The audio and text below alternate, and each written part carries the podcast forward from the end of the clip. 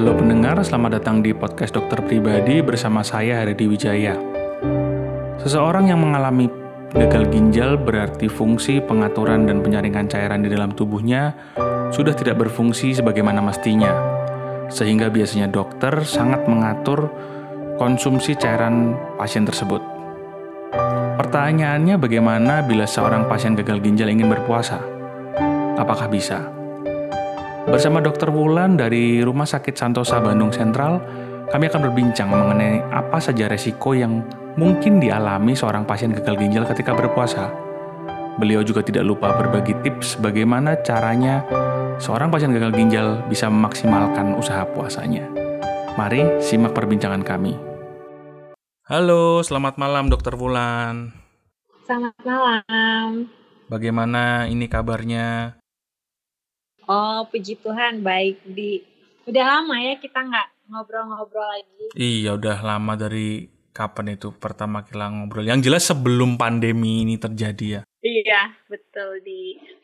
Nah, begini Dokter Wulan, memang di Ramadan kali ini kita di podcast dokter pribadi ini punya kontennya agak spesial karena memang kan uh, kita konten kesehatan ini kan kita menyadari bahwa berpuasa satu bulan penuh, di mana setiap harinya puasanya itu tidak boleh makan dan minum lebih dari 12 jam itu kan apa ya menantang ya kalau saya bilang ya dan cukup sulit untuk dilakukan untuk kita yang sehat. Nah apalagi untuk saudara-saudara kita, teman-teman kita yang punya istilahnya kondisi kesehatan khusus gitu loh. Nah, iya betul. Dokter Bulan ini kan sehari-hari um, berpraktek, bertugas di instalasi dialisis, cuci darah ya, iya. hemodialisis. Iya, iya.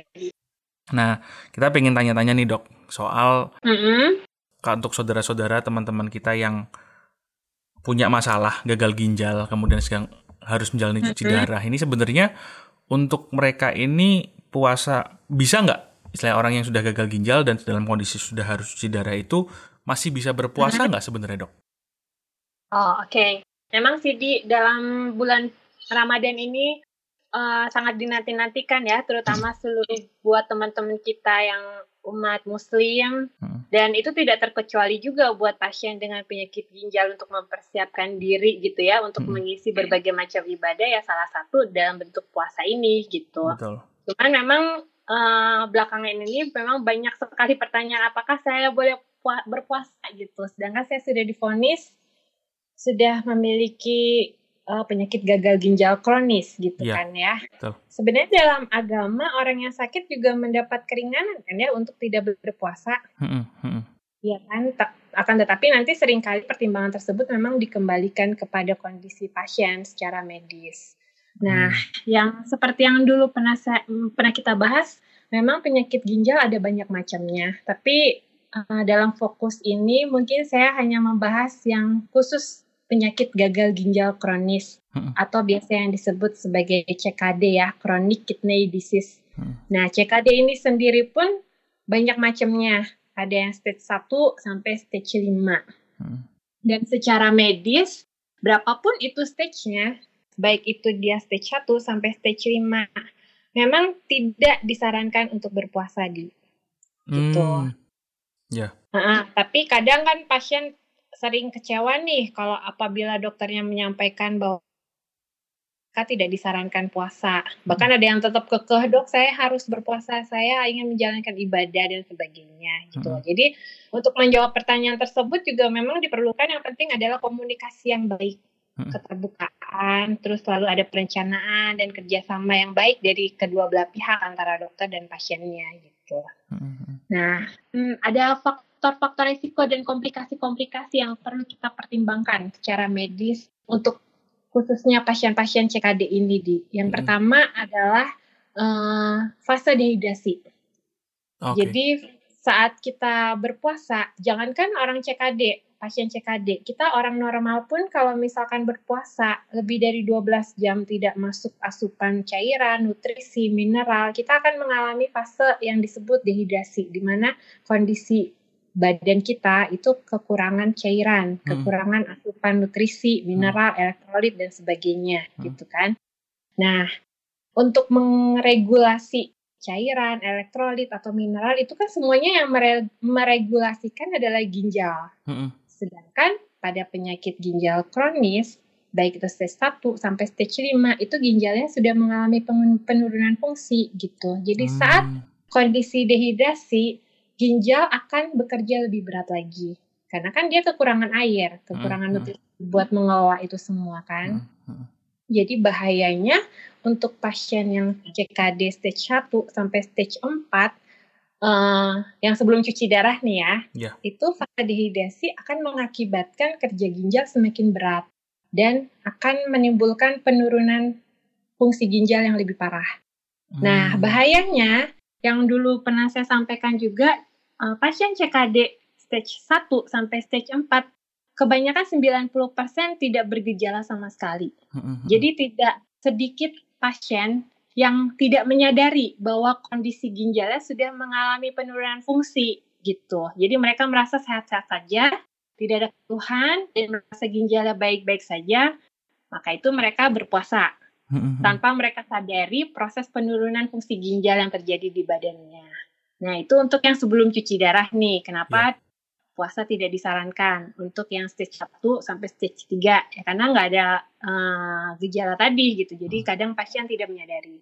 Nah, sedangkan untuk pada pasien yang sudah cuci darah rutin, uh, fase dehidrasi ini tidak semua dialami oleh pasien yang sudah mengalami cuci darah rutin. Kenapa? Karena ada beberapa pasien yang kondisinya malah overhidrasi di.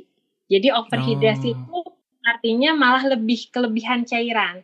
Disebabkan karena memang pasien cuci darah rutin kan sudah tidak kencing pada umumnya. Jadi cairan itu menumpuk di badan kita itulah yang menyebabkan sesak nafas atau kadang bengkak-bengkak hmm, seluruh hmm, badan. Hmm, hmm. Tapi yang perlu kita ingat, dehidrasi itu tidak hanya kekurangan air, tapi kekurangan elektrolit, mineral, nutrisi, dan lain sebagainya. Itu juga membahayakan untuk pasien yang sudah cuci darah rutin gitu. Oke, okay, oke. Okay, dan okay. dan selain itu dehidrasi juga menyebabkan uh, tekanan darah pasien yang sudah cuci darah rutin akan turun. Jadi dehidrasi itu bisa membuat yang paling penting sih yang paling sering terjadi adalah mengganggu akses kelancaran akses tangan yang untuk digunakan untuk cuci darah itu yang hmm. biasa kita sebut sebagai simino atau istilah kedokterannya afesan. Jadi apabila pasien yang berpuasa dan dia mengalami dehidrasi itu akan menyebabkan siminonya menjadi kecil atau bahkan sampai mati. Nah, hmm. itu yang itu kalau misalkan udah mati, Afesan atau Siminonya mati, dia nggak bisa cuci darah karena sudah tidak ada aksesnya. Oh, begitu. Itu komplikasi yang ditimbulkan dari, dari dehidrasi itu. Oh. Yang kedua, yang menjadi pertimbangan para medis adalah mengenai faktor resiko. Faktor resiko itu berkaitan dengan penyebab penyakit penyebab yang mendasari uh, terjadinya gagal ginjal kronik atau CKD. Dulu pernah saya sebutkan juga bahwa penyebab tertinggi dari CKD di Indonesia ini ada dua, yaitu penyakit diabetes mellitus atau kencing manis dan hipertensi atau darah tinggi. Jadi pada pasien-pasien diabetes mellitus yang sudah mengalami gagal ginjal, terutama gagal ginjal kronik, itu biasanya sebelum cuci darah, sebelum mereka terapi cuci darah, misalkan pada stage 1 sampai stage 4, itu kadar gulanya sangat kita kontrol atau kita hmm. observasi ketat. Mungkin di episode sebelumnya sudah dibahas ya bagaimana yeah. pasien diabetes mellitus dan terapinya sebagaimana bagaimana rupa gitu ya dia. Hmm. Cuman di sini saya ingin membahas yang khusus untuk pasien gagal ginjal aja. Nah, pada pasien gagal ginjal yang awalnya mereka memiliki pas, uh, diabetes mellitus, itu kadar gulanya itu pasti kita kontrol atau observasi ketat dengan hmm. berbagai macam terapi. Ada yang terapi minum atau terapi suntik seperti insulin. Nah, saat mereka berpuasa, itu semua kadar gula akan menurun secara drastis di dalam tubuh kita sampai tingkat puncaknya sampai dia bisa mengeluarkan cadangan-cadangan gula yang ada di dalam tubuh pasien itu sendiri. Biasanya kita sebut sebagai uh, hipoglikemi ya dia. Hmm, hmm, hmm. Hipoglikemi ini kondisi di mana kadar gula menurun secara drastis saat pasien berpuasa. Gejalanya bisa hmm, lemas, berkunang-kunang, terus berdebar, atau mungkin yang paling parah bisa sampai ke penurunan kesadaran atau pingsan gitu. Hmm. Nah, Sebenarnya pada pasien yang CKD stage 1 sampai stage 4 yang tidak bergejala bahkan itu kadar gulanya naik turunnya itu lebih sensitif dibandingkan pasien yang sudah menjalani cuci darah. Hmm. Karena pada pasien yang sudah cuci darah itu lebih cenderung lebih stabil gula darahnya. Kenapa? Hmm. Karena mereka rutin untuk cuci darah. Sedangkan saat cuci darah itu glukosa dan gula itu akan ikut terbuang oleh mesin gitu. Oh, Jadi kadar okay. gula uh, mereka lebih memang lebih stabil. Tapi bukan berarti pasien yang cuci darah itu lebih aman dibandingkan pasien yang belum cuci darah gitu. Yang stage 5 belum tentu lebih aman daripada yang stage 1 sampai stage 4 gitu. Hmm. Jadi kita lebih aware, lebih observasi ketat terhadap pasien-pasien yang awalnya dulu memiliki uh, penyakit diabetes mellitus. Okay. Nah, yang ketiga, pertimbangan yang ketiga adalah hipertensi. Jadi darah tinggi itu juga penyebab tertinggi penyakit gagal ginjal kronik. Hipertensi ini erat hubungannya dengan kepatuhan minum obat setiap harinya. Jadi pasien yang sudah mengalami CKD, entah itu stage 1 atau sampai stage 5, itu mereka pasti akan mengkonsumsi obat-obatan anti hipertensi yang harus mereka minum setiap harinya. Hmm. Gitu. Jadi kalau misalkan mereka berpuasa, kadang tuh tidak sedikit juga tuh pasien yang melupakan apa yang harus mereka minum. Jadi karena mereka puasa pagi, siang tidak makan, jadi tidak boleh minum obat juga. Jadi mereka tidak mengkonsumsi obat setiap harinya. Mereka baru minum obat baru saat berbuka puasa. Nah, itu akan menyebabkan hormon yang mengatur tekanan darah pada pasien hipertensi tersebut jadi tidak stabil. Hmm. Jadi ada perubahan yang awalnya mereka rutin minum obat, yang tadinya stabil tekanannya tiba-tiba mereka menghentikan atau menunda peminum obat itu, tiba-tiba jadi naik tensinya melonjak tinggi. Lalu nanti begitu buka puasa mereka uh, minum obat lagi, tensinya menjadi lebih rendah.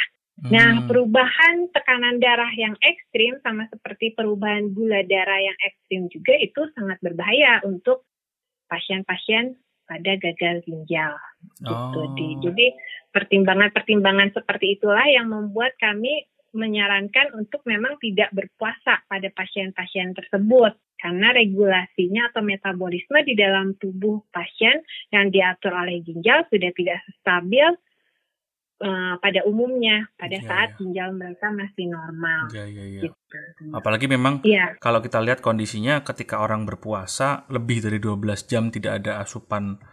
Yang paling beda itu kan karena asupan makan dan minumnya itu berubahnya ekstrim. Ya. Uh, jadi kan ada fase dehidrasi yang cukup lama, kemudian fase asupan gulanya juga masuknya jadi ekstrim, makanya tadi kondisinya memang apa ya buat buat iya betul kalau karena regulatornya ini saya ginjal sebagai regulatornya ini udah kurang oke jadi malah lebih berbahaya mungkin ya dok ya? Mm -hmm. nah. Iya seperti itu gitu. Karena kalau diabetes diabetes dia tiba-tiba ada perubahan yang ekstrim yang tadinya dia turun uh, gula darahnya tiba-tiba saat dia buka puasa seperti yang kita ketahui kan makanan-makanan buka puasa Indonesia itu kan lebih identik ke arah yang manis-manis ya dia, mm -hmm. yang seperti sirup, kolak, atau yang santan-santan, mm. atau yang bahkan yang tinggi kolesterol minyak-minyak seperti gorengan. Jadi mm. saat mereka berbuka puasa, itu kadar gula di dalam darah akan meningkat secara ekstrim. Terus mm. perubahan yang ekstrim itu akan menyebabkan uh, istilah kedokterannya kita sebut sebagai ketoasidos diabetikum. Itu yang membahayakan buat pasien. Gitu. Ya, ya, ya. Uh, kalau dari pengalaman dokter Wulan sendiri selama menangani pasien-pasien uh, gagal ginjal ini um, banyak yang berpuasa dok sebenarnya. Hmm, kalau untuk yang sudah cuci darah, biasanya saya edukasikan ke pasien-pasien saya seperti uh, kita bagi ya, bagi kriteria. Hmm. Jadi saya selalu tekankan kepada pasien-pasien saya, mereka yang ingin berpuasa atau tetap memaksa untuk puasa, uh, saya perbolehkan untuk puasa. Hmm. Bapak dan Ibu boleh berpuasa dengan satu catatan, tidak boleh ada sedikit pun keluhan saat mereka berpuasa. Keluhan apa pun sekecil itu pun keluhannya itu uh, misalkan pusing atau nggak enak badan atau meriang-meriang atau udah merasa lemas, biasanya saya suruh stop puasa gitu. Hmm. Jadi selama mereka tidak dalam kondisi yang uh, tidak fit, yeah. itu masih saya perbolehkan puasa. Tetapi dengan catatannya itu tidak boleh ada keluhan sedikit pun, apa pun itu keluhannya. Gitu. Jadi mereka uh, biasanya sih mengerti dan terutama saat mereka hari di mana mereka cuci darah itu sangat dilarang untuk puasa di. Jadi misalkan kalau pasien yang sudah rutin cuci darah kan mereka harus cuci darah dua kali seminggu atau tiga yeah. kali seminggu gitu kan Senin yeah. Kamis atau Selasa Jumat atau Rabu Sabtu. Nah hari saat mereka cuci darah biasanya saya larang untuk puasa walaupun hmm. tidak ada gejala atau keluhan apa pun gitu. Yeah, yeah. Kalaupun misalkan ada pasien cuci darah yang memang harus berpuasa kiat-kiatnya paling yang penting kita komunikas komunikasikan dengan baik resiko dan tanda bahayanya. Misalkan mereka ingin berpuasa atau yang uh, punya mah gitu ya, hmm. atau yang sensitif lambungnya gitu. Ya kalau ada keluhan udah mulai ada keluhan, misalkan udah mulai perih atau udah mulai kembung, saya langsung suruh stop puasa gitu. Jadi kita harus memberitahu apa apa aja sih tanda-tanda hmm. bahayanya nih yang harus kapan saatnya kita harus menghentikan puasa, kapan saatnya kita harus meneruskan puasa. Nah. Gitu. Dan untuk pasien yang overhidrasi nih, yang kelebihan cairan, uh, biasanya saya edukasikan saat sahur, saat sahur, saat berbuka, mereka harus tahu takaran ukuran minumnya seperti apa, status cairannya, karena setiap pasien kan berbeda-beda ya, yeah. tergantung dari berat badan masing-masing. Dan itu pada pasien yang cuci darah secara rutin, saya anjurkan timbang berat badan setiap hari. itu agar kita mengetahui perubahan berat badan setiap harinya. Jadi untuk mencegah perubahan yang uh, terlalu ekstrim tadi gitu. Jadi yang paling penting ini di kita lakukan pemeriksaan laboratorium pada minggu kedua atau dua minggu setelah dia berpuasa. Okay. Pemeriksaan laboratoriumnya apa aja? Bisa elektrolit atau yang biasa kita sebut mineral ya, hmm. elektrolit, terus ureum, kreatininnya, lalu glukosanya, lalu proteinnya, asam aminonya gitu. Jadi kita bisa pantau kadarnya. Kita bisa evaluasi peningkatan kreatininnya. Kalau peningkatan kreatininnya lebih dari 0,3 angkanya ya gampangnya, hmm. biasanya langsung saya suruh stop puasa gitu. Hmm. Lalu untuk pasien diabetes, waktu pasien diabetes saya sarankan biasanya saat berbuka puasa harus mereka harus menghindari makanan-makanan yang tinggi gula, tinggi kalium atau tinggi fosfat. Jadi kalau yang makanan tinggi gula biasanya udah tahu lah ya kayak yeah. sirup, kolak yang manis-manis pokoknya. Lalu yang, yang tinggi kalium misalkan buah-buahan, buah-buahan seperti pisang, nanas, durian itu biasanya dilarang. Atau santan-santan, apa pun yang mengandung kelapa itu biasanya kaliumnya tinggi. Dan fosfat, fosfat itu biasanya terkandung dalam makanan-makanan frozen. Yang sekarang lagi kekinian kan biasanya oh, suki-suki yeah. gitu ya dia, yeah, yeah. suki-suki.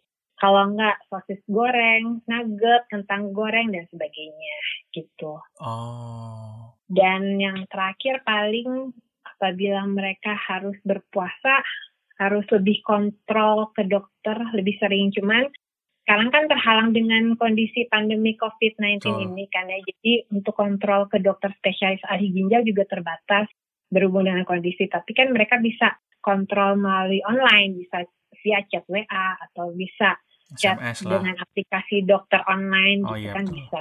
Berarti sebenarnya kalau untuk pasien gagal ginjal itu sebenarnya secara basic tidak disarankan. Tapi bukan berarti tidak memungkinkan selama kondisi itu bisa dijaga dan apa namanya bisa terus ya istilahnya gini jangan jangan dipaksakan berarti ya dok ya kalau emang udah ada iya, gejala ya, udah ada gejala ya. kayak yang nggak enak di badan uh, badannya mulai nggak enak mulai pusing atau mulai ada bengkak-bengkak dan mm -hmm. sebagainya ya harus coba komunikasikan ke dokter jadi gimana nih enak enaknya saya gitu berarti ya dok ya Hmm, ya betul. Dan satu lagi untuk perubahan minum obat yang pada pasien hipertensi misalkan ya, hmm. karena mereka kan kadang suka eh, nggak hmm, tahu nih kapan harus minum obat rutin untuk hmm. mencegah uh, penurunan atau peningkatan tensi yang terlalu tinggi atau terlalu rendah, biasanya saya sarankan apabila mereka harus minum tiga kali sehari, biasanya mereka harus minum saat berbuka puasa, sebelum tidur, dan saat sahur. Hmm. Kalau yang dua kali sehari bisa diminum saat berbuka dan sahur. Oh. Kalau yang satu kali sehari boleh saat uh, berbuka puasa atau saat sahur atau saat sebelum tidur tergantung dari indikasi. Karena setiap pasien berbeda tingkat uh, ketinggian tekanan darahnya. Jadi meningkatnya kapan itu kadang berbeda-beda. Ada yang tekanan darah tingginya saat malam berarti kalau saat malam dia harus minum obat saat sahur eh, saat berbuka puasa maaf. Mm-hmm. ada yang tinggi saat pagi hari berarti dia harus minum obat saat sahur gitu Hmm. Jadi beda-beda di. Ya, ya, ya. Jadi mereka tidak ada alasan untuk tidak minum obat karena alasannya puasa. Jadi harus tetap minum obat secara rutin. Karena kalau misalkan yang tadi tekanan darah tinggi yang terlalu ekstrim atau perubahan tekanan darah yang terlalu ekstrim, paling sering menyebabkan gejala neuropati. Jadi lebih sering ke arah uh, saraf-saraf tepi. Misalkan jadi kesemutan, jadi baal, jadi kram atau kaku-kaku sendi itu atau bahkan juga yang paling parah bisa menyerang sistem saraf pusat dan menimbulkan gejala stroke gitu karena uh, tekanan darah yang terlalu tinggi juga gitu. Iya iya iya iya ya.